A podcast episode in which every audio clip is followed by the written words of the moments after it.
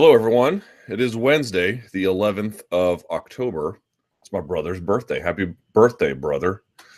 Um, this is the promotional malpractice live chat here on MMAfighting.com. I hope you are doing well. I am doing well. I'm happy to be here. Fun uh, podcast. Lots of things we can get to today. Really depends on what you want to talk about. But of course, UFC 216 has happened. The debate about who Conor McGregor should fight next rages on with some new interesting wrinkles now that Tony has advanced past Kevin Lee. Um, Mark Hunt is having some issues. Weight cutting is still a big issue. So lots going on today. Uh, and I'm happy to talk about any of it, including the U.S. men's national team last night taking a dump in the bed, as they are wont to do. Um, best place to get your questions in, of course, is going to be on MMAfighting.com, where uh, this window is embedded. And uh, you can email me as well, lukethomasnews at gmail.com. Plus, you can get at me on Twitter at L Thomas News, and then you can use the hashtag chat rappers. All this is explained in the uh, post. And at the last 15 minutes of this, I will take a look at the stuff on Twitter. Okay. Like I said, it's my brother's birthday, which is fun, I guess. I'm not going to see him till the weekend, though. I got my very classy Buffalo Wild Wings glass, which I'm not sure how I even acquired. I got some Coke Zero in it. Mmm. Taste the aspartame. All right. Let's get right to these questions. Shall we? All right. First question from Geneva, Switzerland, no less. At least that's what the person says they are from. Uh, thanks for the content uploaded every week. I've given it a thumbs up and subscribed to the channels. Thank you very much. You're a good person. All right. In a week where an interim title fight was close to being off UFC 216 and a horrific video from Pancrase 290 in Japan, I'm assuming most of you who are watching this have seen that video. It is that might be the I've seen a lot of bad weight cuts. I've seen a lot of guys struggle on weight cuts. That's worse than just about anything I've ever seen. At least in terms of trying to make it to the scales. Uh, weight cutting is at the center of many MMA discussions, again, with various responses and solutions to it. The most obvious and quote unquote easy solution or easy fix to the problem is the creation of more weight classes, 165, 195, as examples.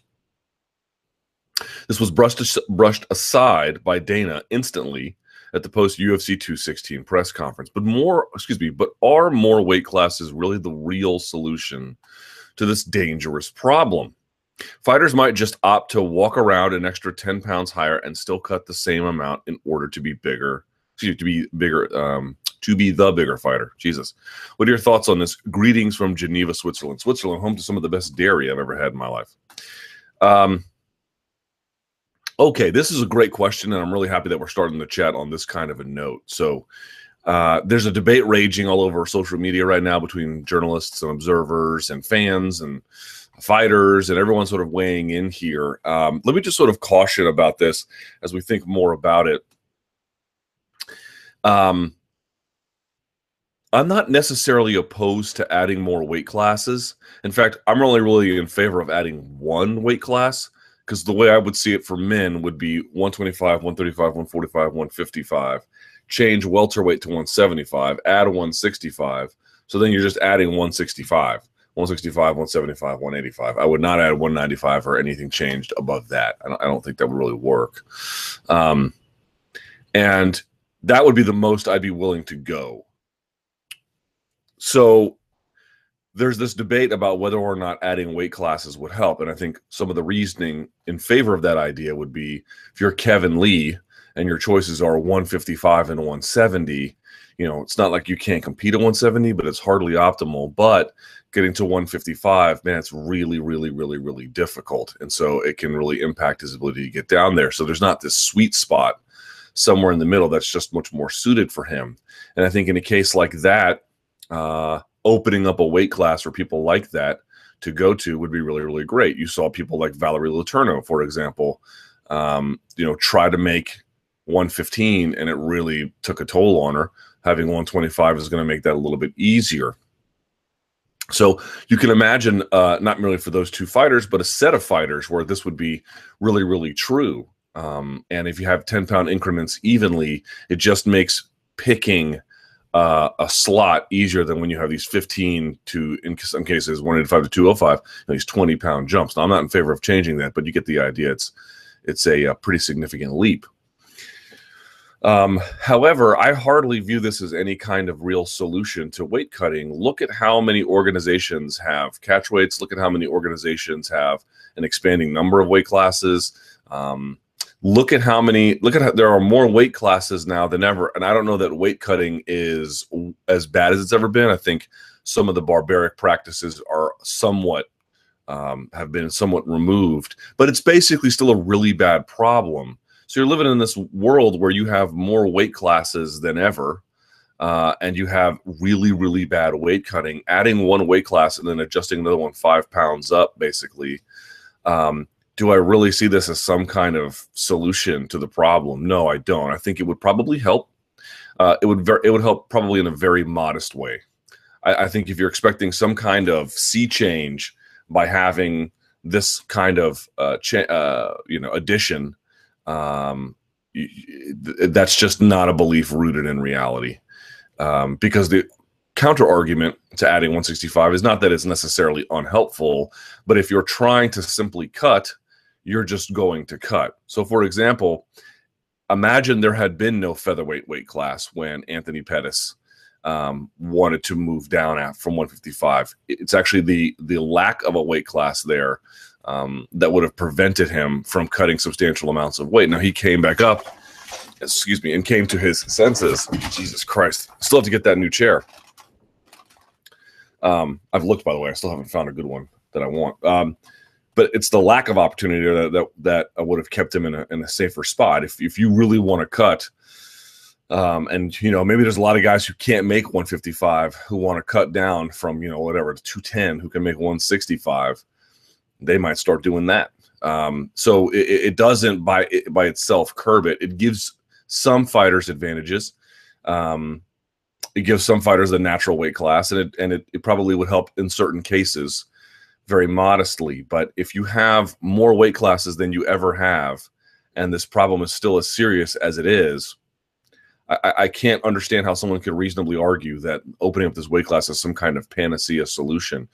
It would be one small addition to a larger battery of changes, not least of which would be tying in some kind of way natural weight, you know, walking weight, uh, and then figuring out eh, from a medical supervision standpoint what's the most this person could reasonably lose um, at this walking around weight and compete in this weight class. Now, if you have excess fat, let's say you're a heavyweight and you want to make light heavyweight, there could be a moment down the line where you could like readjust, even get down. If you've seen guys from from heavyweight make, make it down to middleweight before, and, not necessarily with unhealthy cuts, like just naturally cutting fat off their body. So there could be time for remeasurement, um, but the, what the what the base standard is. But uh, sh- short of medical supervision, short of licensing by medical class, um, um, licensing by medical uh, designation, simply adding one weight class. I, I, see these all the time, right? Anytime anybody says, I've got the solution to weight cutting, it's X. And X is one thing where it's adding a weight class or mat side weigh-ins or same day weigh-ins. Same day weigh-ins is the worst idea of them all, of them all, uh, because all these guys are going to take risks if you let them. And, and same day weigh-ins without any other kind of supervision lets them. A terrible, terrible idea. But it's also one of these ideas that's just promoted as the final solution. All you gotta do is just this. Just just have same day weigh-ins. Just add another weight class. No, those are the, it's in the case of same day weigh-ins, it would make the problem worse and in the case of the, adding the the 165, I think it would help very modestly, right? Um, if you want to get big and strong in the gym, you got to lift the weights. Taking creatine will help as a supplement to that, but it, it's not by itself going to do a whole lot. I sort of look at adding 165. I know it's a sort of a weird way to think about it, but I look at adding 165 as a similar kind of thing. It would help as a supplement to the problem, but it is not in any way any kind of real solution. Um, and the other thing you need to think about is um, I'm not opposed to adding 165. I'm really not, at least not in theory. I haven't heard a good argument not to make it, but I am a little bit concerned about what it would do promotionally for them. Now it's just one weight class, so it's just one belt. But here we have women's flyweight. I really don't know why we added women's flyweight. Yes, it creates a connectivity between the three divisions because now they're all separated by 10 pounds. Um, yes, you're going to get a super fight, it seems, between Shevchenko and Jędrzejczyk at some point. But beyond that, the weight class, uh, and it, there is some interesting characters in the division in Bellator, and maybe over time it will fill out. But for the time being, for the time being, it's a it's not much of a division where there's a whole lot to look forward to or a whole lot going on. Uh, yes, it prevents certain people like Letourneau from having to go to these extraordinary weight cuts, which is good. But it, you know, I, I I if we're really looking for the best fighters, that means we have to make tough decisions about what divisions we build, how we build them, how big we build them. You need, you need, you need at least 20, 25 fighters for a division um, if not more. And when you begin to add them in certain places, that doesn't uphold the standard of excellence, and you're seeing that, you know, with that with that Gonzalez Botelho fight, and now on the other end, you want to add yet more. I, I I really worry about what that does to the integrity of the product, which is why I think you saw Dana White so hesitant to make any adjustments to it. Let me just say something. If you want to fix weight cutting, it is probably 10 or 12 steps that have to happen not one or two.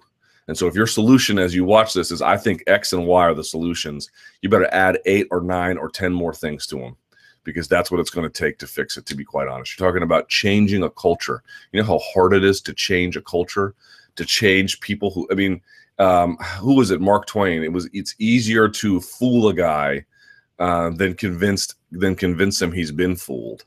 Um, and it, it sort of goes with the same idea that I don't know if that's Mark Twain. If it's not, forgive me. But it's a, it's a very, I think, astute observation that in, in the long run, if people have this notion that they've held on to something as true or as valuable, changing that perception is extremely difficult to do and takes time and has to have this really comprehensive, you know, binding effect.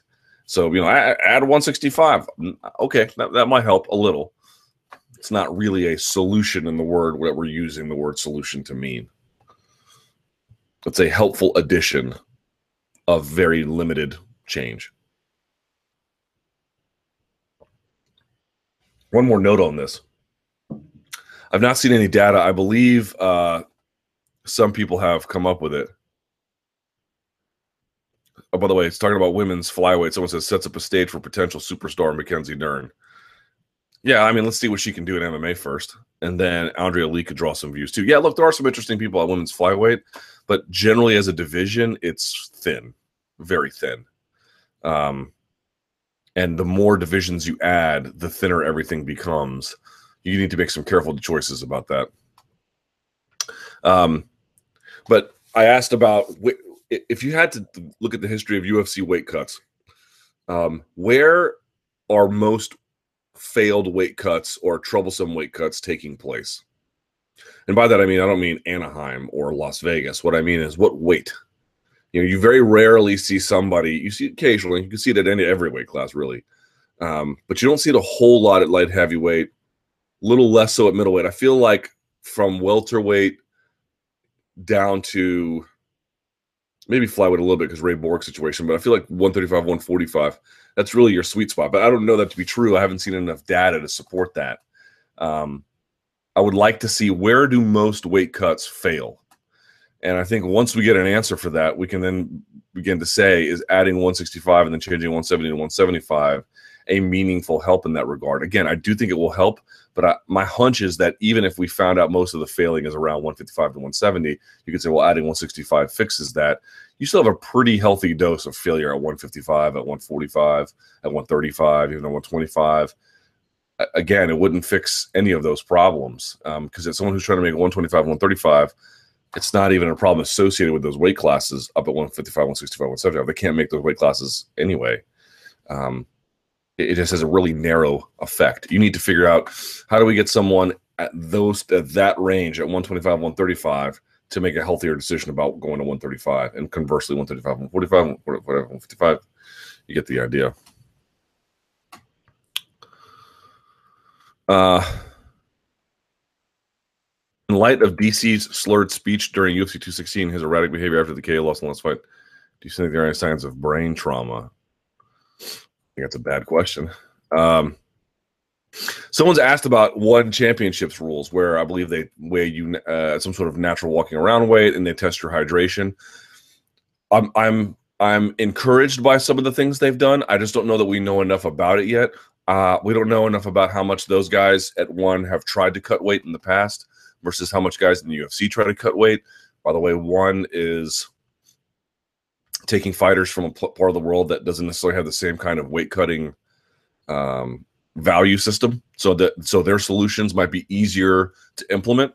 Right? If you're changing someone's value system, um, that requires a pretty significant battery of changes versus if someone doesn't necessarily have a hard and fast rule about something in the same kind of you know deeply ingrained practice um, they might be able to take less measurements and still have great effect. So i'm not here to say that, the, that one doesn't have any good answers. They might have a bunch. Number one i just don't know a whole lot about them. I, have never witnessed them up, up close. Um, they've never really been inspected in any kind of critical critical eye kind of way. And and three, I think I'm willing to believe that the fighters they have just come from a part of the world that you know they might be able to take a few less steps and still get just as far. That may not that may not be a one size fits all approach, but probably some things to learn from what they're doing as well. Here we go. The solution is simple. Add 10% to each weight class. Any anytime, anytime, anytime you hear somebody say the solution is simple, they're they're totally wrong anytime. Now they might be right about one part of that. They might say something like, "Hey, simple solution is simple. Just do X." X might be right insofar as X is part of a larger amount of changes. But for anything like, you know, how do you get rid of PEDs in sports and how do you curb weight cutting? These really sort of difficult problems to address. Uh, anyone who's like, solution is simple. it's not simple, and that's not at all true. All right. Let's see.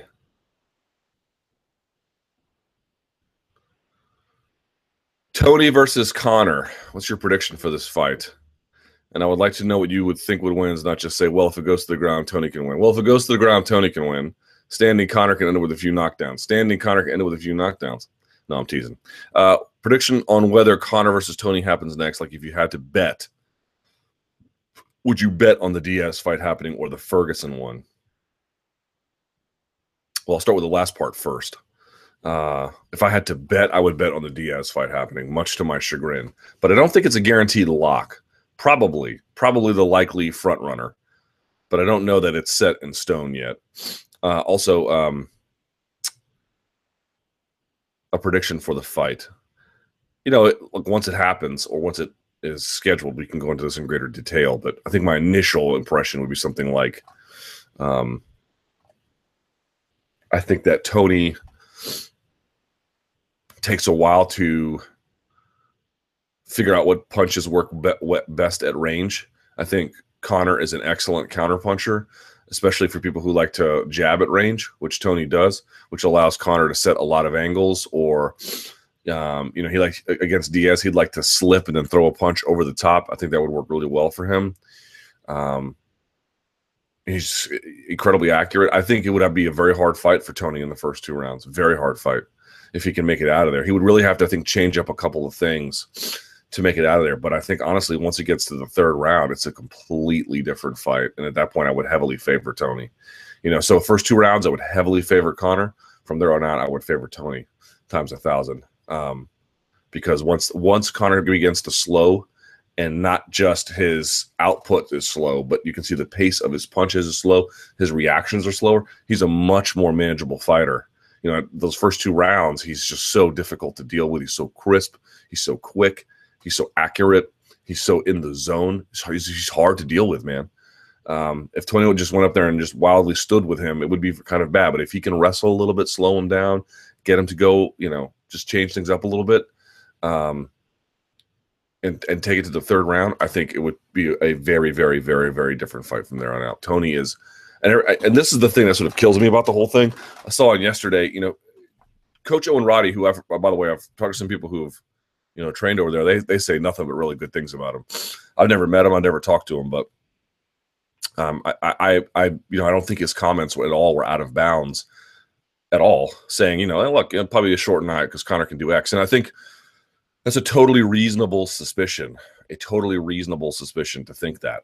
Um, because it could very well be true. Then the first two rounds, just the speed and the accuracy and the, um, you know, just the ability to launch offense off of someone else's offense so effortlessly would be kind of a bad matchup for Tony early. But people are taking what Coach Roddy said and taking what Coach Kavanagh said, which is that they, you know, if he had his way, he'd prefer it that the Diaz fight happen, and they're turning it into this Frankenstein view. And the Frankenstein view is not only should uh, Conor fight Nate, but really all the reasons why you would want to fight Nate uh, fight Tony, they're you're better off doing it against Nate anyway. Right, this sort of weird thing where all of a sudden Tony is not competitive, uh, or not nearly as competitive as Nate, or the, the Nate Diaz fight is somehow the most competitive fight Conor can find. Like he's just this jewel out there, you know, sitting there when no one else can handle it uh, except Conor, maybe on occasion. It's like I don't understand this logic of thinking at all. I mean, I don't think Nate is a walk in the park for anyone, least of which, at least of all, Conor McGregor, who got beat by the guy once uh, and nearly a second time.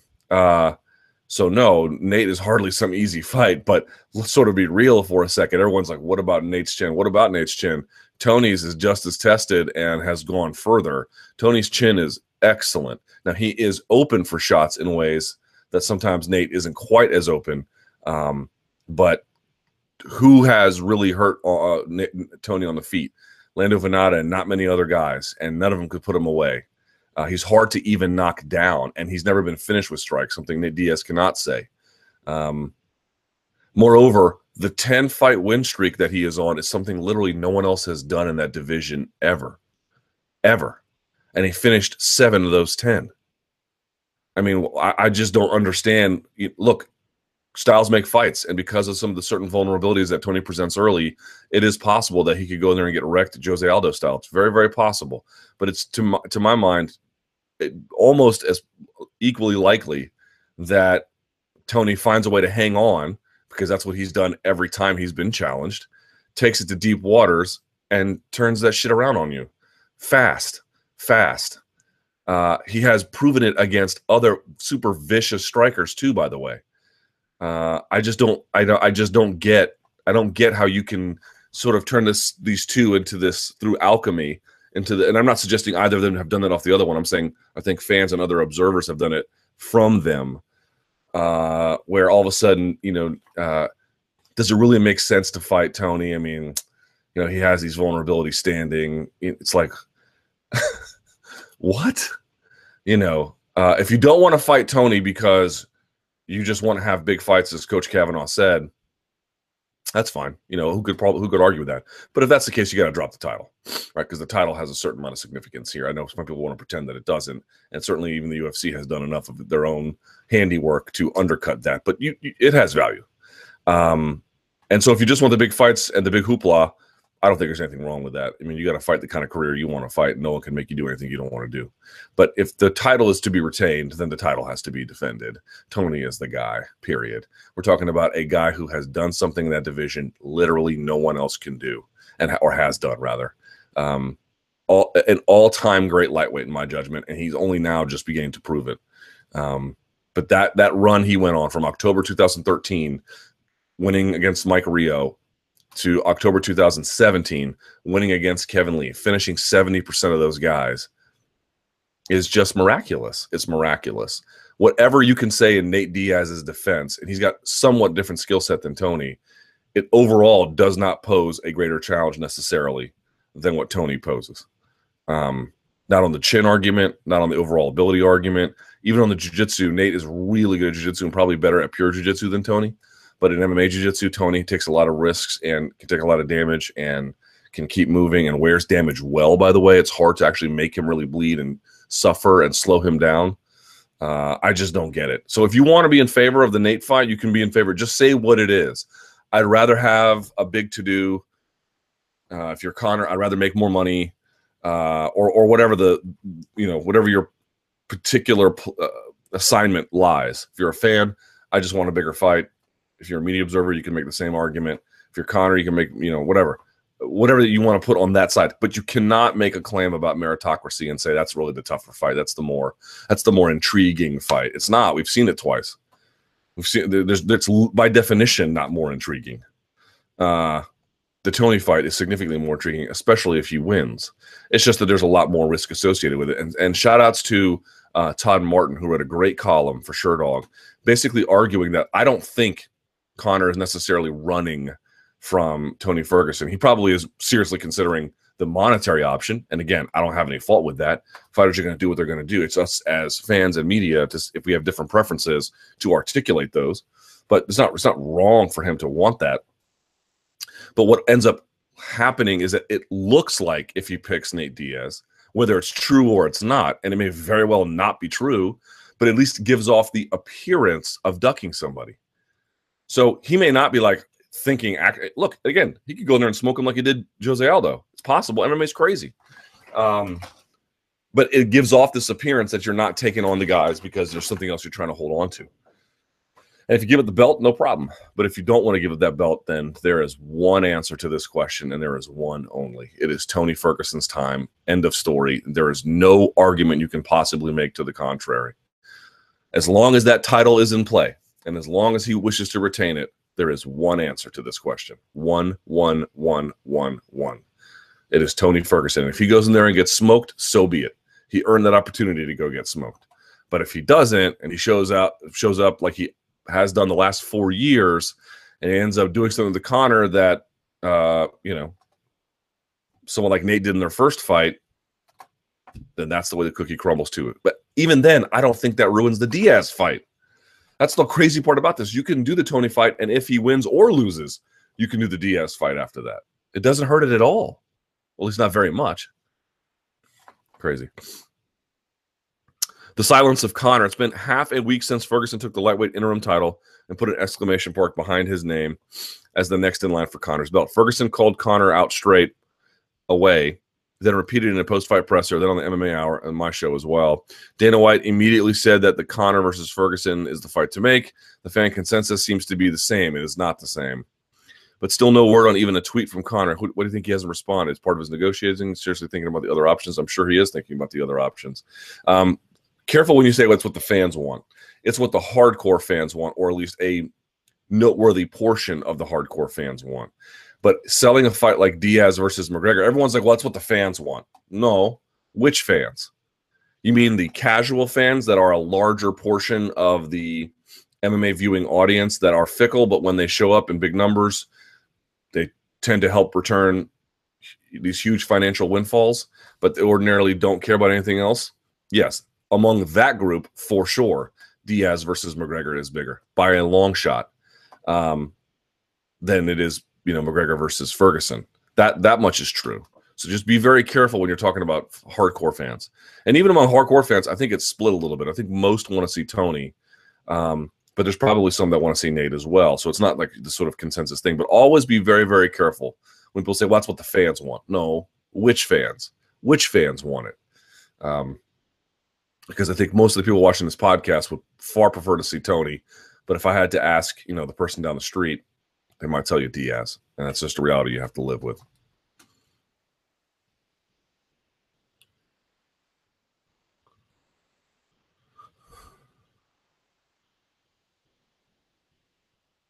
Bisping. Do you think Michael Bisping is one of the most underrated UFC fighters of all time? Yes. The consensus of fans, excluding Brits, seem to bag on his achievements so far, but are overlooking his longevity in the sport. Plus, he seems to have improved into his twilight and has deserved wins over Silva Rockhold and Dan Henderson in his most recent run. To me, as a Brit, this person says, Bisping is up there with the greats the sport has produced, not on a technical achievement level, but overall as he has been a successful stalwart of the sport, a geographical pioneer, and I think it is good for the sport with him holding the belt. I also feel his biggest credit is the way he has maintained a presence in the top 10 for at least the last 10 or 11 years. I feel he is somewhat similar to a Frankie Edgar. It's an interesting claim. Do you feel Bisping is underrated? And why do you think this is? Is it to do with his cocky attitude or his fighting style, synonymous with the decision wins? I appreciate this GSP match won't be uh, doing him any favors as, as it is perceived. He is dodging legitimate contenders, but I feel it is intriguing matchup and hope Bisping gets to put another legend on his list of achievements. This is a great, great question. Um, in some ways, I agree. In some ways, I don't. I think you can go back and say after the Silva fight, before anything else had happened, he got a win that was very, very close. And so folks were like, yeah, it's the Silva win, but it's Silva way past his prime. And, you know, what does it really mean anymore? And Silva's no walk in the park even at this st- stage. But, you know, after that and the Derek Brunson fight and some of the other ones he's had, the Cormier fight, you can sort of tell that this is a fairly faded Silva. But point being is he got that on his resume, and it didn't al- really alter his resume, but it was a nice signature win to get, or or signature name anyway. And then just this confluence of events happened where he gets the late call against Luke Rockhold. He then beats him. So not only did you beat the former Strikeforce champion, you beat the current UFC champion, um, and you beat the old UFC middleweight champion in Silva among Cage Rage and others, I suppose. I don't know if he was the Cage Rage champ anymore, but you know, he certainly had an amassed fair number of titles. And then you get lined up against GSP. It's sort of all at once uh, puts him in a position to do something that could really change the way you have to review his career. Um, so we'll see how things go against GSP. I don't know what the answer to that is. I, some days I think Bisping's going to roll over him. Some days I think GSP is going to roll over him. But but the but to, to your point, you know, after the Silva fight, there wasn't this like reckoning about his resume. It's just some things really happened after that. And then of course he gets the revenge against Dan Henderson, and that changes things as well. So it's like it's just everything from the Silva fight on, basically. Let me look at his resume here real quick just to review this, just to make sure I got the timeline right. Um, Michael Bisping. Yeah, so he beats CB Dollaway and he beats Thales Leites barely. So at that point, you're like, he just kind of is who he is. Then from 2016 on, 2016 was like the greatest year of this guy's life as a fighter. He decisions Anderson Silva, does it in London. Then he beats Luke Rockhold in June of that year, and then he beats Dan Henderson back in Manchester. And that one, those th- that three fight sequence changed everything because you go back before that. Here's what his record was: he beat Jason Miller, lost to Chael Sonnen. He beat, you know, it was controversial, but he did. Beats Brian Stann, loses to Vitor. Beats Alan Belcher, loses to Tim Kennedy. Beats Cung Le, loses to Luke Rockhold. Then fought CB Dollaway and Thales Leites. He kind of was who you thought he was for all that time, all the way through 2015. And then in a three fight span and now a four fight span with this GSP fight, you're forced to review everything. Here, to me, is really the key to Michael Bisping. Number one, yes, you can point to a lot of things technically he does really well. He puts strikes together well. He has incredible cardio.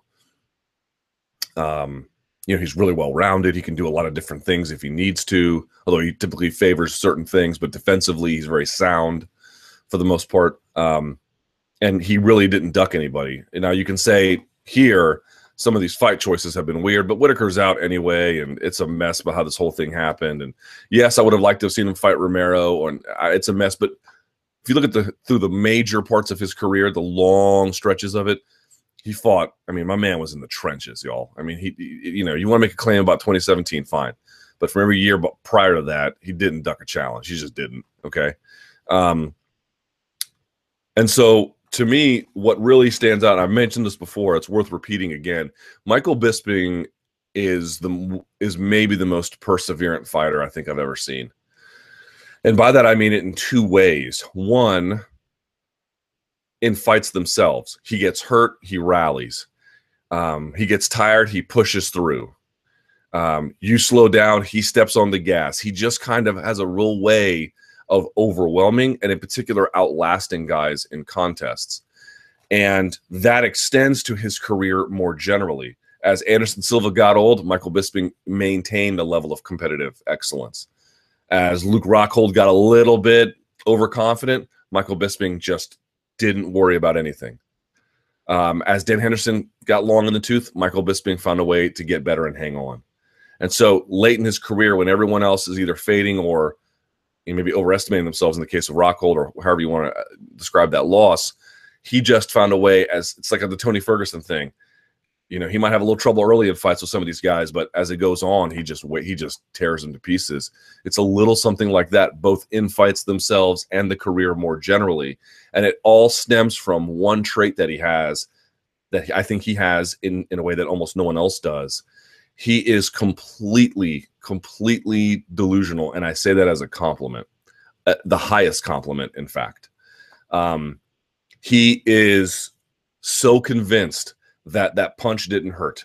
He is so convinced that that round didn't tire him. He is so convinced that that blood is not really affecting him. He is so convinced that that loss is not a reversible one. He is so convinced, just give me one more chance and I bet you I can prove it. it, it it's it, you know, you see a lot of guys get knocked out, you see a lot of guys take bad losses and it wrecks them completely. Ronda Rousey got wrecked one time and was never the same after that. Think about how bad that loss that Michael Bisping had was to Dan Henderson the first time. That would have wrecked a lot of guys. And he just bounced right back. And yes, he had some up and down moments there through the middle parts of 2012 to 2014, but he just kept pushing and kept pushing and kept pushing and maybe got a little luck here or there towards the end of his career but just kept pushing and kept pushing and kept believing and he is he is the complete testament to me in the power of self-belief and i think a lot of those self-help hallmark card um, charlatans out there who want to you know tell you be positive it changes the world around you. Nah not really. But sometimes when you get a guy who's really convinced about it and really takes it to heart and really and and just absolutely believes it even when he has no good reason to do so he achieves. He just outlasts everybody. He stays composed. He stays in the pocket he stays firing and over time he just wins. That's really kind of the story of Michael Bisping's career. And to get all this achievement late, you know, from 2016 to 2017, 2015 prior, Michael Bisping is who you thought he was. 2016 and on, he's a completely different guy because of a set of fortuitous circumstances and the same perseverance that he saw in, in those those lean years. It just it just clicked later on for all the reasons that maybe had some trouble early. It's it's an amazing thing. The one thing I think that is missing from his career is, from what I can tell, he is certainly uh, popular among MMA fans over in the UK. But my understanding is that he's probably more popular here than he is in the UK. And one of the things that's interesting about Conor McGregor's career is that you know should he have gone to another camp? There's no good no good evidence to suggest that. But you know people jump camps all the time, and and it's usually TJ Dillashaw notwithstanding, not a big deal. Conor has sort of turned it into one. And I don't mean in that direct hostile sense where he was hostile about some of the things he said about Joe Duffy. You know, we got rock chins with the Irish air. It's like, I mean, I don't know what that's supposed to mean, but um, I think that Michael Bisping has been incredibly important for UK MMA, but I still think UK MMA is missing somebody who starts there, trains there, and becomes a champion there that is missing a little bit. And the UK is a really, really diverse place too. You know, it's not like, you know, if you're a, if you're Welsh, you know, if you're Gareth Bale, are you going to be the talk of the town in London? Maybe. I don't know. I don't know enough about that, but it seems like it's diverse enough that you don't want to say that one guy who comes out of there is representative of all these people. Maybe, um, but you get the idea that like, you know, Anthony Joshua lives there, trains there, fights there. Right? That's a big deal. Um, Michael Bisping had a lot of success at Wolf's Lair, but basically came over here, is on TV here, has his podcast here for a time, was on radio here, um, and has had a lot of his big fights here as well. Some, of course, across the pond, but most of them on this side of the of the world. And so I think for somebody to really capture that market, to really energize it, you're going to need someone like Anthony Joshua. Is from the UK, lives in the UK, and does most of their fighting in the UK trains in the UK, you know, that kind of thing. Someone says, if anything, he's overrated. Okay, I'll read you this. I don't agree, but let's see. 24 UFC fights prior to the title shot and only one win over a top five ranked opponent, which was an old declining Anderson Silva ranked number five, and yet still got KO. Took him 20 seconds to get up and get a close decision. It's not quite true, but okay. He got a title shot that wouldn't just be possible the record on any real proper sport. He's a quarterfinal material. Yes, he took the gift well and defeated Rockhold fair and square. The old cliche, it's a fight, anything can happen, worked in this case. But to earn a shot, one fight wonder isn't enough. You have to beat a few top contenders, and he never did that. Look at Whitaker. He did on a few months what Bisping has never been able to do, beat one and two in a row. That's a fair point. And on top of it all, he defended question mark that belt against a 46 year old retired man ranked number 14, got knocked down two times, had his face smashed, and won a razor thin decision. Now, this former 205er will defend against uh, the title against this much smaller 170 that never got to 185. And you say Bisping is underrated. There's some fair points in there. It's a little bit hostile. Um, the thing that has really helped Bisping is the guys he's defeated and getting got revenge against. In the case of Rockhold, that was legitimate. You won the title. And then more than that, in the case of let's say um, Anderson had a big name, but it wasn't a revenge fight. But in the Anderson fight, it was a revenge fight, and he had a big name.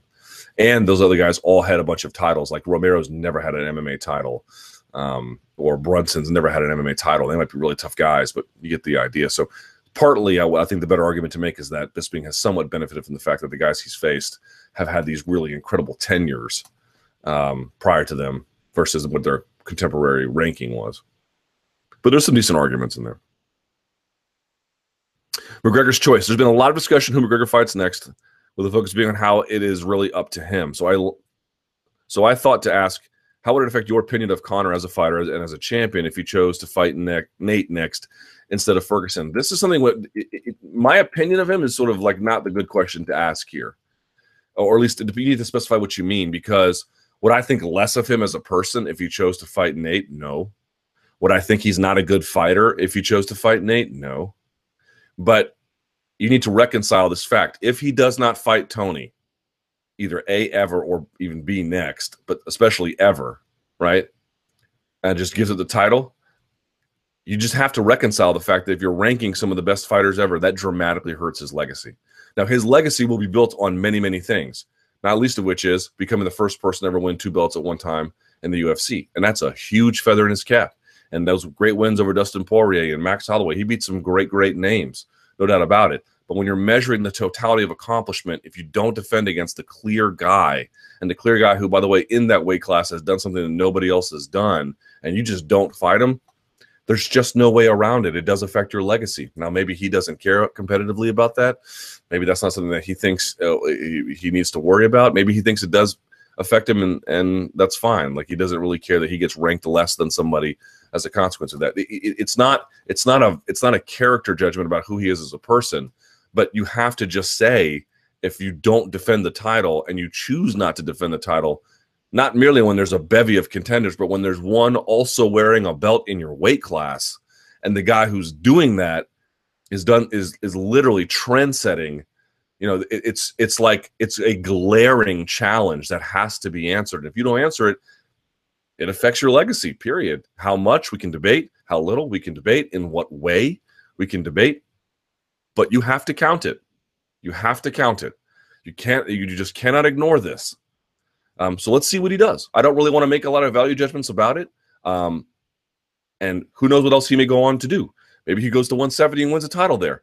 That also would change the debate a little bit. But on the negative side, um, not answering the call that Tony Ferguson has put out would not be good for his legacy.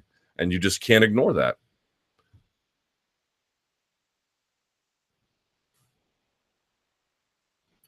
One says, I actually think in some ways the Nate fight is the riskier choice. I don't.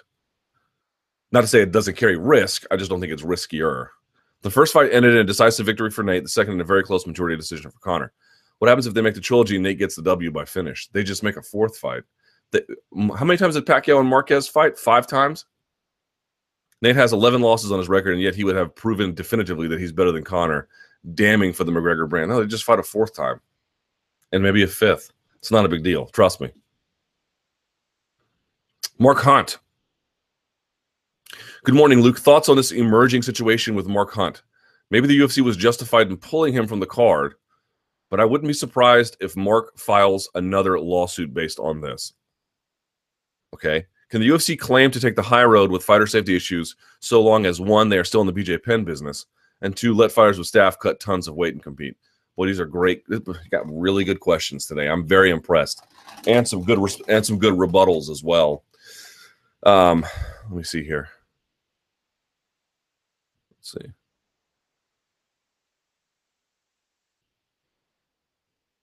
Let's see. Let's see.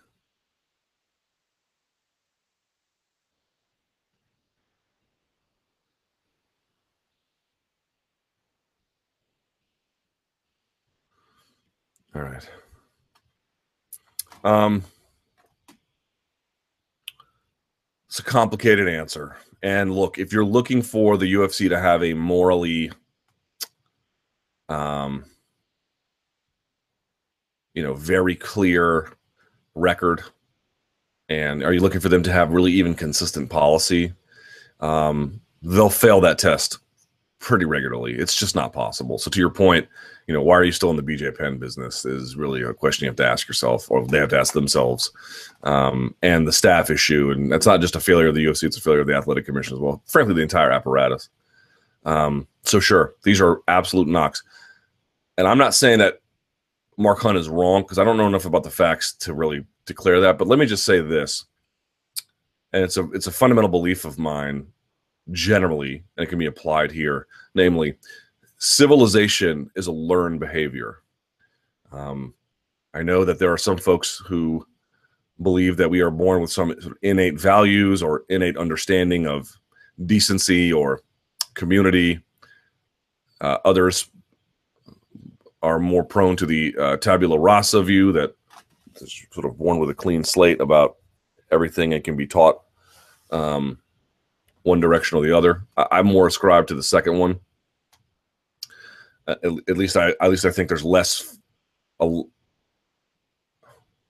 I, I'm more subscribed to the tabula rasa view, not not in its totality, not as it was originally stated, but generally speaking, I believe that um, it is very easy to transmit bad ideas. It is harder, as I mentioned before, to get rid of them, and it's a process that takes time once you've learned them. Here's my point on this number one, I don't know how. I'm not saying it's not possible. Anything's possible. How do you get misquoted by the Players Tribune? The Players Tribune is a PR shop designed for athletes to say whatever it is that they want in a way that they want to say it, and then whitewashed for palatability for the audiences. Like they they're designed to make you look good. Now, did someone there take artistic license, and then someone in you know Hunt's camp look at the copy and approve it, and then Hunt looked at it and was like, "What the hell?" I've definitely been interviewed before for stories at a much lower level, and then I look at the quotes that came up and the way it was presented. It was not what I said. It is possible, but the Players Tribune is a PR shop, so it's different than talking to a journalist.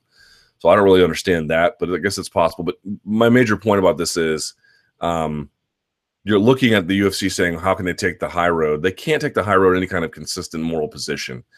But if I'm the UFC and I'm reading that and I'm saying to myself, what happens if something goes really bad? Because Mark Hunt's not a lay and pray kind of guy. He goes out there and slings them. Um, what is going to happen? What further damage could there be to A, his existing lawsuit, that they were negligent in not reading that and m- taking action? And B, wouldn't you want a UFC where if someone said they're slurring their speech and not remembering why they walked into rooms or other assortment of things. Wouldn't you want a more proactive UFC? I know that I would. Um, now you can say, why didn't the UFC do anything when St. Pierre said he was missing time on Joe Rogan's podcast? I'm not exactly sure of the timeline of that, if it was before the Hendricks fight or not. Um, you know, look, they're inconsistent. They're inconsistent. And in that inconsistency, I think leaves a space for people to say, well, there's something nefarious here. They're they're singling him out. But after that lawsuit, they didn't single him out, man. They let him go. I can just tell you, they let him go on those media days at two was it 209 and he just said whatever it is he wanted to to everybody in front of UFC staff. He didn't hold back at all. Um, they also brought in members of the Rugby Sevens All Blacks team. They gave him a jersey. He got to hold it up there. He was part of like the PR festivities. They put a show down in Auckland that he got to headline. I mean, if it if they were, I mean, they booked him for a fight in Sydney. If they were trying to do him dirty, it, it, there's not a whole lot of evidence to suggest that um, since that lawsuit. So I, I don't know. I, am I'm, I'm a little skeptical. I, I, I can understand Hunt's frustration. Maybe he was counting on that money. Maybe he feels like the additional. He says he's done additional testing and he's fine. It's a complicated scenario, but um, I don't think it's quite from the outside looking in from my vantage point, for whatever that's worth, it doesn't appear to me. You know, if you want to blast the UFC for inconsistency, you have all the right in the world. They, they will. They've made so many changes to policy, to not having policy, to just whim. You know, uh, not nepotism, certainly there's an amount of cronyism that has historically been in place there. Um, they'll never be able to have the high watermark uh, morally that you're looking for. But just in examining this situation for what it is, those things, those words were published. Their actions prior to those words being published were seem to be totally above board. Um, and this one seems like an abundance of caution. I guess we'll see how it all plays out and what they're going to do. But, uh, you know, I don't, I don't know that I necessarily fault the UFC here. Uh, from the outside looking in, it feels like that was actually the prudent thing to do. What if something happens and they were like, this guy wrote in the Players Tribune, he couldn't remember anything, and then he gets some vicious KO and some medical, uh, you know, issue takes place. It's a PR disaster for them. It's a PR, and this guy was complaining about PEDs the whole time. What if the guy he's fighting pops later on? It's a nightmare. It's a complete nightmare for them. So, you know, is it done on some kind of abundance of caution about his health? Maybe. Is it partly just to save their own ass from a PR standpoint? Much more likely. But prudent for a corporation in their position? Maybe. Maybe.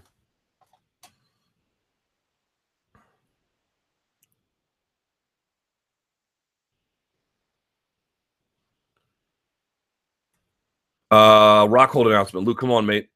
Can you spill this Rockhold news, which you teased last week? He has a big announcement coming outside of the sport. No, someone's gonna have a big announcement about him. Uh, I assume it is a film or modeling thing, but can't help feeling it is something more left field and extravagant given your tone last week. Is he going to be your gym buddy? No, the two Lukes won't be in there pumping iron. Badly. But uh, I'm trying to find, I want to talk to him about it first. I haven't had a chance yet. So uh, once I talk to him about it. But it's it's huge, huge, monumentally huge, like no bullshit, really, really, really big. So, um, thoughts on the amount of Bellator catchweight bouts? Hi, Luke. What is your thoughts on the amount of Bellator catchweight bouts? Uh, in 2017 alone, there have been 39 to date. I think we talked about this before almost every event aside from the one two weeks ago has had at least two, with Bellator 175 having a high of seven. Does this say something about the need for more weight classes, or does it have something to do with the Bellator roster? I, I, you need to specify how many you have on the prelim and then the main card. Main cards where the major fighters go. Prelim card, some major fighters, but mostly just regional donks. And on the regional scene, you cannot imagine how many people pull out late, uh, how many people miss weight, how many people miss weight by a by a mile. It happens all the time. Catch weights are essentially catch weights are the glue that keep regional MMA held together. That's just a reality.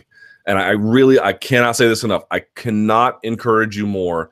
You might say, Luke, there's no MMA on TV this weekend. Don't care. I guarantee you, for the vast majority of you, there's a local MMA event in your town or nearby. Go to it. Go to the weigh in on Friday. Go to the fights on Saturday. Tickets will be like 40 bucks. You'll get to sit close enough to you can hear and see everything. You might see somebody who will end up in the UFC someday. You'll see people from your local community go, go to it. And you'll see that you'll be like, why are these guys fighting at 179 and a half? Just because they needed to, because they were supposed to make 170 and they couldn't. You'd be like, they missed weight by eight pounds, nine pounds? Yes, they did. That's just that's just regional MMA.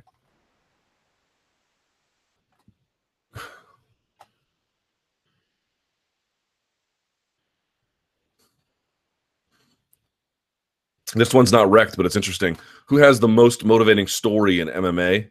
My firm needs a keynote speaker for a big event. Who would you recommend? I'm currently trying to get Brian Stann, but would love to know your opinion. Brian Stann is good. Someone recommended Tyron Woodley. Tyron Woodley is an excellent choice as well. I can't remember where I saw the video. I think it was from a Champ Camp episode. I could be wrong about that. But there you see uh, Woodley meeting up with Ben Askren. Ben Askren runs these wrestling academies and camps and it was Woodley, I think, working out with Big Ben, and then speaking to his kids, and these were all like, I think you know, teenagers and younger, not and like 13, 14 and younger.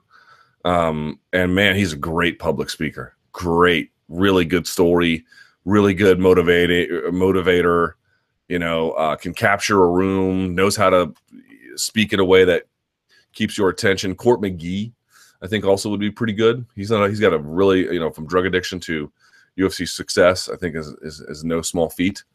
Um, And Brian Stann, of course, would be an excellent choice to the extent you can get him. But those three sort of stand out as like really great choices. And on the women's side, uh, I'm not sure who would be quite as good as people who've got great stories. Are they really gifted communicators? Miesha Tate has an interesting story. Uh, Julie Kedzie has an interesting story. She's certainly trying to get her uh, her master's in creative writing. You know, that's interesting. Um, yeah. Okay. Uh, few questions. What do you think of the Duffy Vick matchup at MSG? Who do you favor? I favor Duffy, but Vick is a very, very tough challenge. I think Duffy is better technically, but Vick's size could be an issue. Could be, but Duffy's a big lightweight too. Who would you pick in, in Conor versus Tony? Anyone who gets hit as much as Tony will have problems against Conor, but he has a solid chin. His cardio and ground game would be a big factor if Conor doesn't get him out of there in two rounds. I think Tony striking too would surprise some people later on, not early. Coin flip. Coin flip. Uh, on last week's chat, there was a guy, excuse me, on last week's chat where that guy was listing potential fights of the year and the rest of 2017. How the hell did he leave out Gaethje Alvarez? That would be pure violence. Great call. That's going to be an awesome fight. True, false. Mark Hunt fights again in the UFC. True. One of GSP or Bisping retires after UFC 217. Ooh, true. A fight between Conor McGregor and Tony Ferguson goes to a decision. False. Uh, Demetrius gets 20 or more title defenses. False. Darren Till beats Donald Cerrone. False. UFC introduces a 165 pound division by 2018 year end. False. UFC re ups. No, I'll say true. I'll say true. UFC re ups their TV deal with Fox at least partially. I think that's true. Man, Fox, can you believe they put in for the for the 2018 and 2022 World Cups, and I think the two Women's World Cups that are interspersed in between, they paid 425 mil. Now the U.S. women uh, will do their job. I don't know if they'll win, but they'll certainly do well in the tournament, right? So that's something to look forward to. But can you imagine them last night? It's like, let me get this straight. You only needed to tie or win against Trinidad and Tobago, uh, the worst team in the hex for CONCACAF. By the way, in CONCACAF, the easiest qualifying of any federation in soccer. Uh, and you had to do it against their B team, not even their A team, and you lost two to one. I mean, it is like it is. It is. You know, Christian Pulisic is is good. You know, DeAndre Yedlin is all right. You know, uh, and Pulisic is going to be really good. You know, you're hanging your hat on on a teenager and a guy who's spent the majority of his time in the Premier League riding the pine. God, so sad.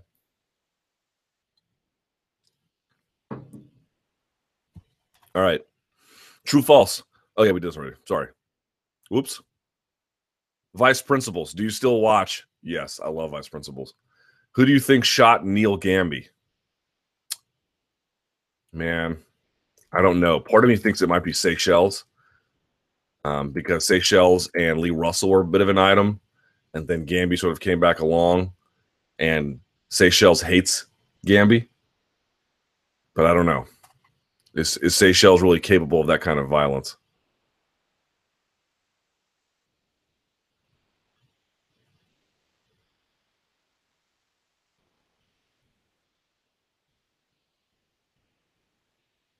What do I think about financial punishment if the fighters come in too heavy right before they step into the cage?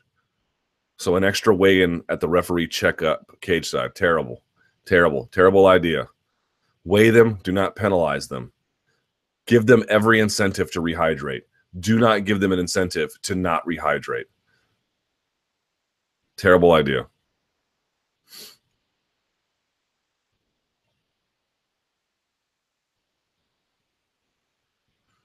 Uh, okay, Luke. Currently, we can say that McGregor has never successfully defended a UFC title, and that John Kavanagh has never had a fighter successfully defend a UFC title. Okay. Despite all the firsts they may have achieved, if they never successfully defend a UFC title, how will history look at both men? And will some of their achievements lose some shine? Yes, they will. E.g., Conor didn't fight his way through the title to the lightweight division to get a title shot.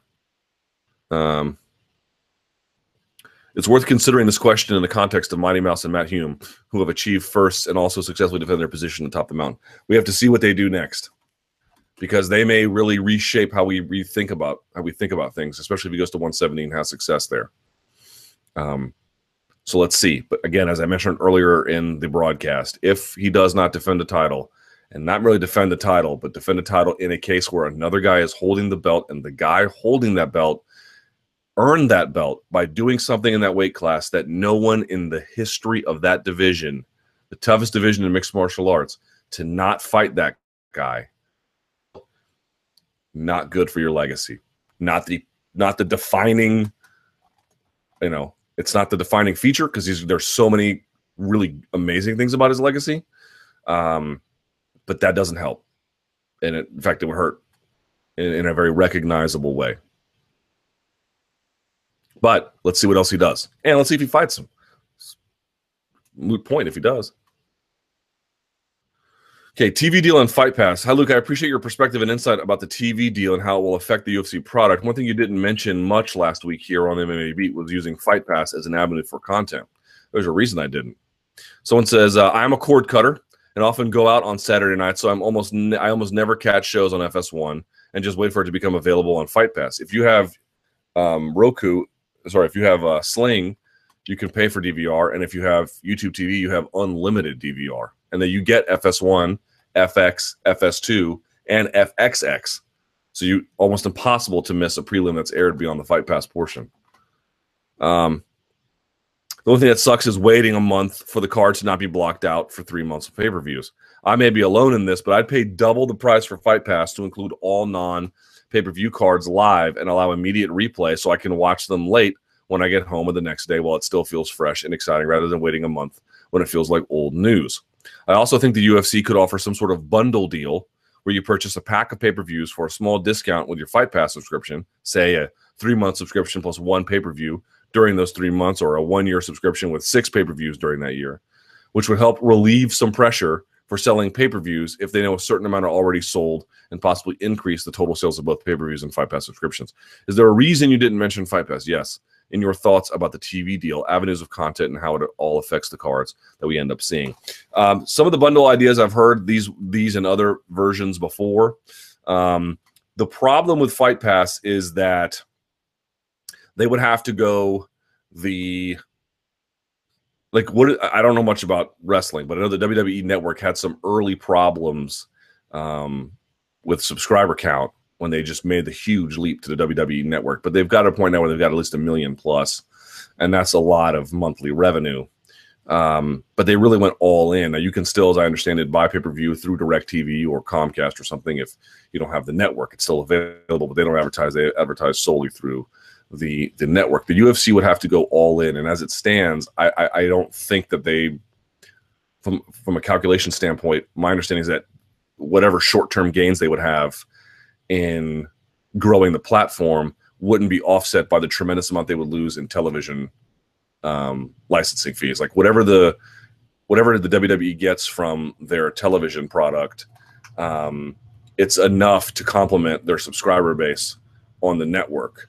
And the current switch they'd have to make for the UFC to match that, it would it would take a substantial a substantial buy-in from the fan base that I don't think they think is there in short, there would it, it just wouldn't financially return in any kind of way that would be feasible. And I think they would say, well, now we've alienated our television partners for probably some substantial amount of time. Um, what are we going to do? Right? It's not. It's not an easy thing. I mean, what sport do you know? Because WWE is not a sport. What sport do you know that has really gone from television to all in digital? Now, some are rising digitally, but who's gone backwards? Not backwards exactly, it's forwards, but you know what I mean. Um, you know, n- no one really has done that. Um, all the major sports predominantly make revenue either in, in terms of uh, the bulk of it, either through television or some combination of television and something else.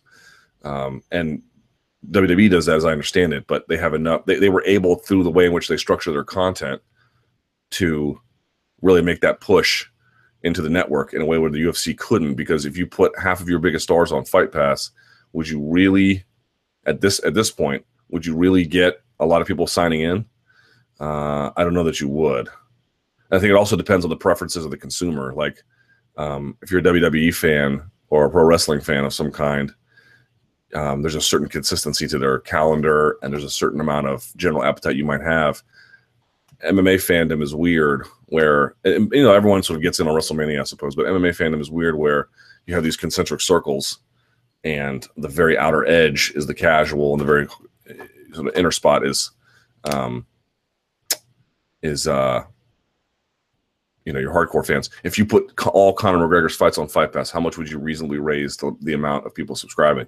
Probably a lot, but probably not enough to offset whatever you would be gaining if you still had them on pay per view. And I don't know that WWE is in the exact same position. Not yet. Almost time. Almost time for uh Twitter. Here, let me get to this one from Jason Amati because he's a good dude. I want to get to this question. All right, media coverage lending to diminished star power. It's always the media's fault, huh? But maybe. Let's see. Watching everyone make the case for Diaz McGregor 3 in the immediate aftermath of Ferguson Lee really drives home one of the biggest issues in MMA. Ferguson versus Lee is the UFC product. It's pretty close to the best absolute the company can offer.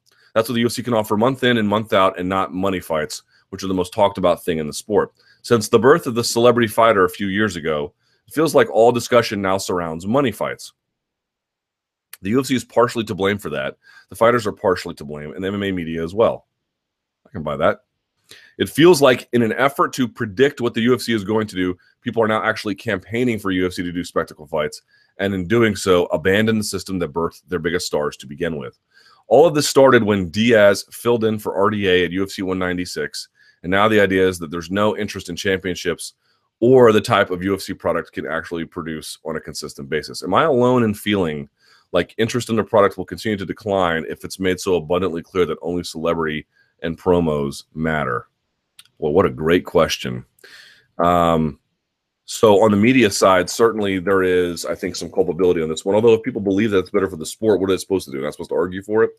It's not necessarily they feel like they're undoing the sport. In fact, they feel like, hey, when I advocate for things, I'm advocating for things that do, you know, the biggest attention of them all. It just feels like it, there's a question of like, if these big fights like the Diaz fights with McGregor are so big, and they are, why hasn't it translated to the rest of the product? Like it feels very everyone's like, look, look, there's so much attention on these Diaz fights, and there is. And then when the Diaz fights go away, so does everybody else. Right? Um so if they were really all that valuable, why isn't it more lasting? I don't have a lot of good answers for you because I don't I'll, just say this one thing that really has sort of stuck out to me.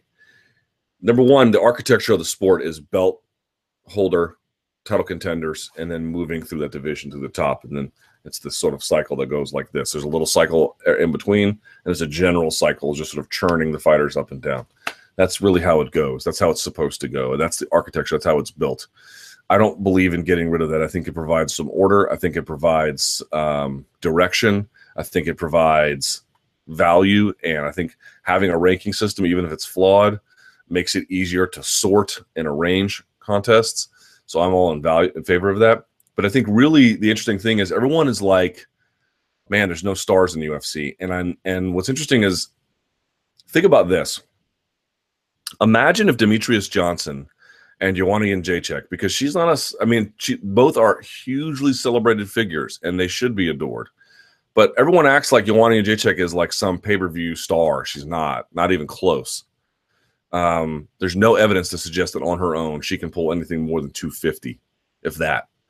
Um, now that's bigger than you know some Demetrious Johnson maybe, but even then that's not a given, right? So it's just not some pay per view star, but she's this incredible talent. This this you know maybe once in a generation kind of talent, depending on what she does.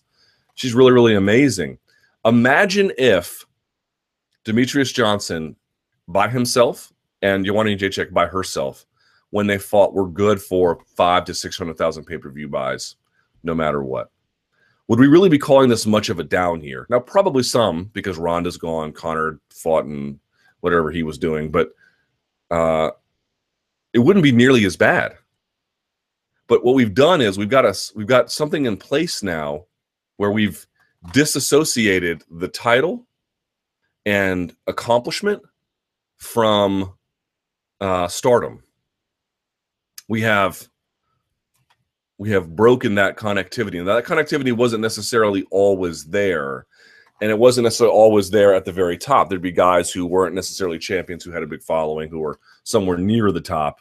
Um, so it's not like this is some you know completely new phenomenon. But even with someone like Lesnar, who was a celebrity fighter, he had to kind of earn his way up. And yes, he came at a time that was very fortuitous, but he beat Heath Herring and he beat Frank Mir and you know he beat Randy Couture and you know there was a certain level like he was beating really good guys in those divisions, uh, at least the ones that we had to offer him as the top level of talent for the most part. Uh, beat Shane Carwin, you know. Um, and so there was a level of proving that still went on, and he held that belt, and it mattered. And you know, some of the bigger fights at light heavyweight, Chuck and and um, and Randy, these were all for belts. Now there were some different ones out there where guys came on TV, you know, that had a big impact. And Kenny Florian had a career like that. That's good. Um, Forrest Griffin did end up winning the belt, but I think a predominant amount came from that the rise of that reality show and um, Stephan Bonnar to an extent as well. So like, there's always going to be guys, and there's always going to be fights that are made outside of that apparatus that I'm talking about, and that have an appeal beyond that. And to the extent you can nurture that, you should. I think what I'm worried about is is if Tony beats Conor and Tony is promoted the right way, and Tony is um and Tony is and that fight is promoted the right way, like they do the, they do it right, which they did not do for Amanda Nunes against Ronda Rousey, which really hurt her in the end. Some of that star power will transfer over to Tony. Now, can Tony be as big of a star as Conor? I have my doubts. Conor is a special, very, very, very, very, very, very, very, very special guy.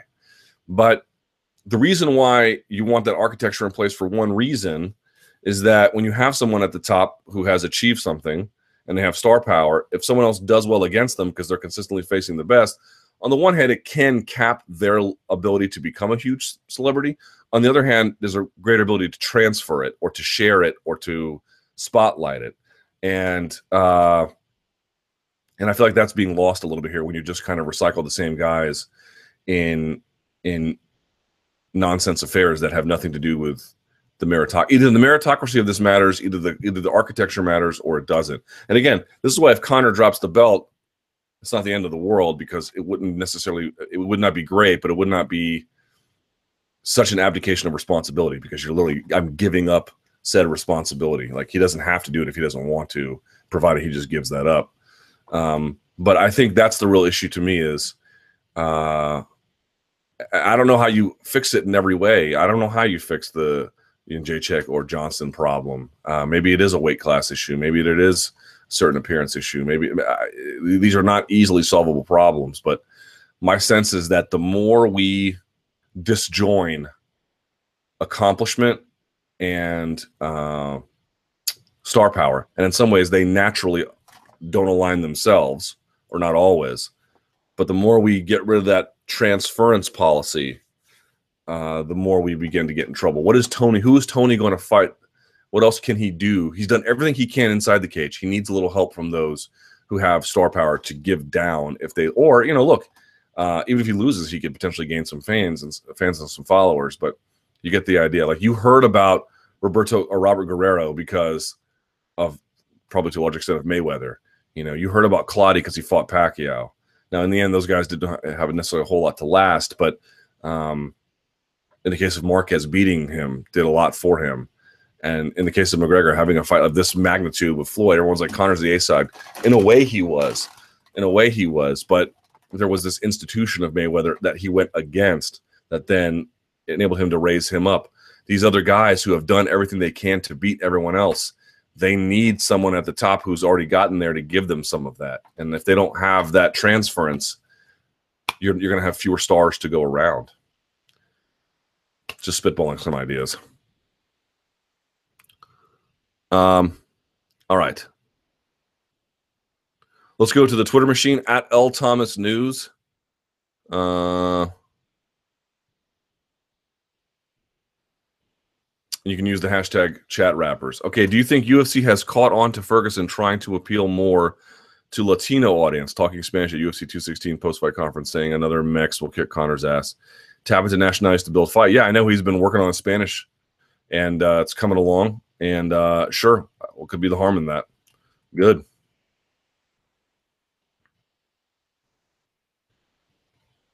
Does Andrea KGB Lee have the most offensive nickname in MMA? No, she doesn't.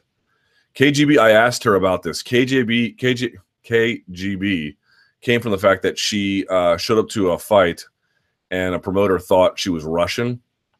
And um, they her friends joked with her and called her KGB. She's not Russian at all. She's just some southerner from the Midwest. And uh, they were like, all right, screw it. It sticks. That was that's that's all it has. That has, nothing to do with anything else. There are nearly 600 fighters on the UFC roster. Will there be a wave of cuts or less events? Would say 15 fights. I hope. If Bisping loses to GSP, will his title reign go down as one of the worst of the modern era? No. No, I don't think so. Won't go down as like a remarkably awesome one, but I don't think it'll be trashed or something. Will GSP be allowed to walk in in a gi for the Bisping fight? I seriously, seriously doubt it, but you you would hope. But if past is prologue, any amount of fun is completely uh, anathema to UFC brass, apparently.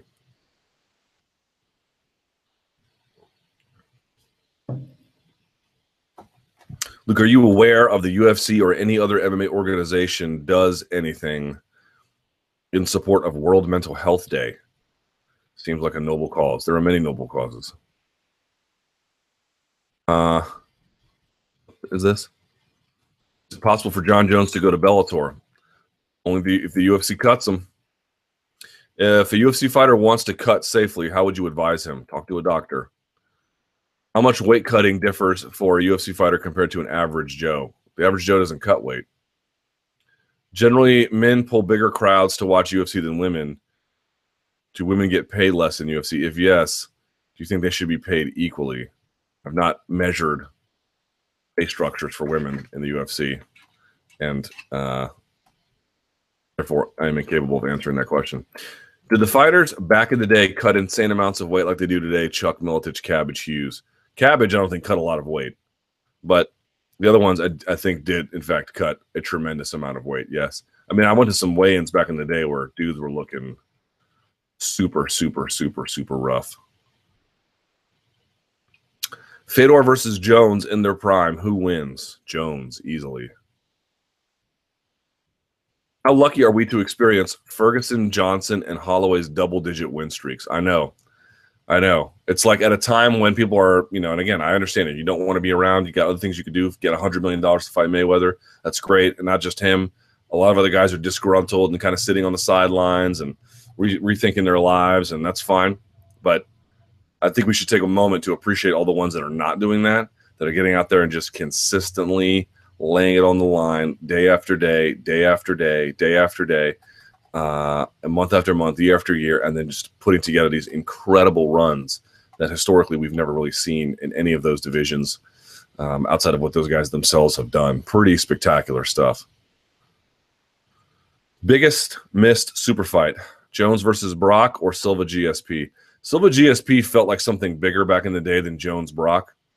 Jones Brock felt like even Jones admitted in that post fight press conference, yeah, I learned a lot from watching Conor McGregor. It just felt very derivative and uh, phony. Whereas you had two all time greats at the same time in GSP and Silva existing, only one weight class apart. And that felt like something you could really do. And there was a ton of push at the time to make it happen. And under what conditions and when they'd be ready, and it just never materialized. In part because George, I don't think ever really wanted it. Um, but that felt like a lot bigger to me. With Tony's defensive liabilities, is Conor's precision bad for a guy who doesn't necessarily shoot for takedowns? Early, early, it's very bad for him. But over the course of a long fight, outside of those first two rounds, changes pretty substantially in my judgment. Seeing as media jobs hinge on the health of the sport, how do you parse the lines between covering for clicks? Uh, and I just cover what we see. If we don't, you guys will figure it out pretty fast. I mean, if the sports health goes up, goes tits up, then it just I, mean, I don't know what to tell you. Like I can't fix that, so I'm not really going to lie to stop it. Um, but I, I don't think the sports health is necessarily in question. So a while ago, you mentioned a group thinking being a part of MMA media. How severe do you think it is? I think it is. I don't know if severe is the word, but if you're asking if it's common, yeah, it's common. Common to the point where I've gotten into it myself and had been a part of groupthink. It's inevitable on some level that um, we all get wrapped up in it. But I think there's a lot of groupthink in MMA media, which is which is understandable. If, pe- if when peers talk to each other, there's a certain amount of influencing that happens. There's a certain amount of um, you know, an Overton window that is built around what's acceptable to say, what's not acceptable to say in public, and um, yeah, there's a lot of it, and you got to be really careful. And I try my best sometimes to not get involved in it, but of course, I'm a human being. I'm I'm certain that I will. Seems like once a major narrative is set, no one wants to challenge it, i.e., T. Ferg versus Conor. I don't know. Seems to me like there's lots of people who want the Diaz fight, and there's some people to meet like me who want the the Ferguson fight. Seems like there's a diversity of opinion there. there I, mean, I mean, I agree generally with the sentiment. I don't know that that situation is the best one. But the one thing that does kind of kill me is like to the to Jason Amati's question is you know you see people like well the big money fight is the Diaz fight so that's probably what's going to happen and almost like that's what should happen. I cannot be clear about this. I don't expect eh, you know any individual one opinion to change the world. Do not ape back what some promoter or fighter or media member says if that's not what you believe or that's not what you want. If you want to see Diaz versus Conor and you have a strong appetite for it, fine. If you want to see Tony Ferguson versus Conor and you have a strong appetite for it, say so. Don't just give in to the inertia of big fights. Say something. Speak up. The more you speak up and the more noise you make, the more it matters. Convince people. Do something about it. But I just can't stand this being like, well, the fight that's going to happen is the one that makes the most money, even though I don't want it. Well, then why are you? I mean, you're not telling me. You're not. You're not giving me to me some kind of Aristotelian wisdom here. You're not really shedding light on something, some deep mystery, inscrutable mystery of the universe. Yeah, of course, big money tends to make the big decisions in life. I get that, but if that's not what you want, the headline there is not that that's going to happen. The headline is that goes against your interests. You should tell me what your interests are, and you should tell me why. Any news on a potential Tecia Torres Michelle Waterson fight? No clue. Let's go back to the top. Huh? Conor and his fans are going to be shocked at how Tony Ferguson can take punishment. Nate Diaz esque. I would agree. But he's also very vulnerable. So there's that as well. Um, someone says, sweet Nile shirt. Yes, it is Nile. Uh, they were fun. I saw them at the Howard Theater. They're all fat and balding, but they're a good show. Uh, someone says your average BJJ tournament has more weight classes guys are still tempted to go lower for blue belt tourneys. It would do next to nothing. At the same time, though, you can cut weight for one of those things a little bit easier. I mean, you can have a hard cut, but the point being is you know you're not getting punched in the head, so there's a little bit less risk. So it says, just give me 165 as a weight class, and I'll be happy. Uh,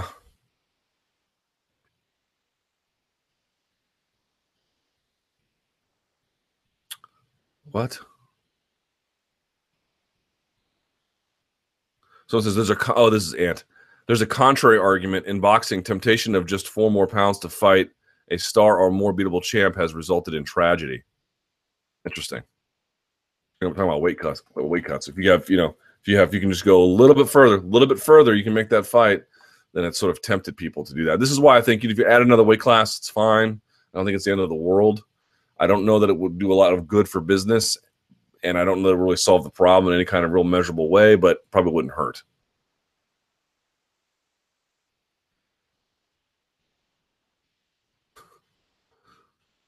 More weight classes won't help weight cutting. More weight classes will help make interim belts less of a thing. That's interesting. But even that, I'm not so sure is true. Let's do one more of these if we can.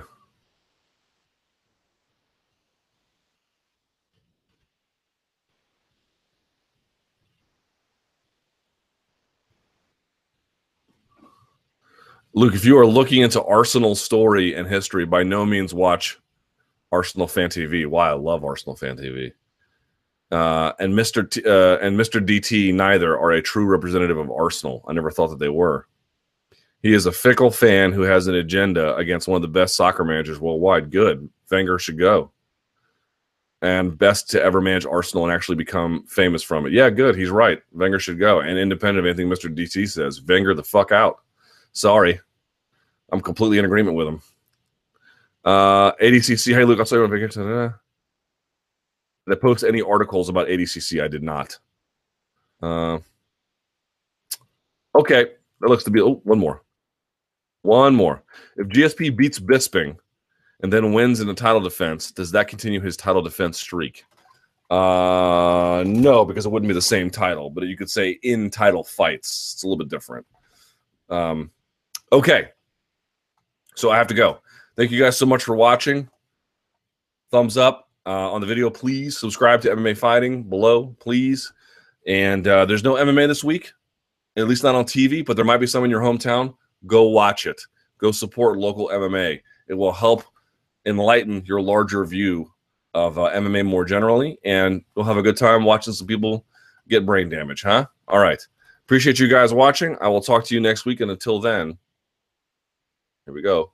Stay frosty.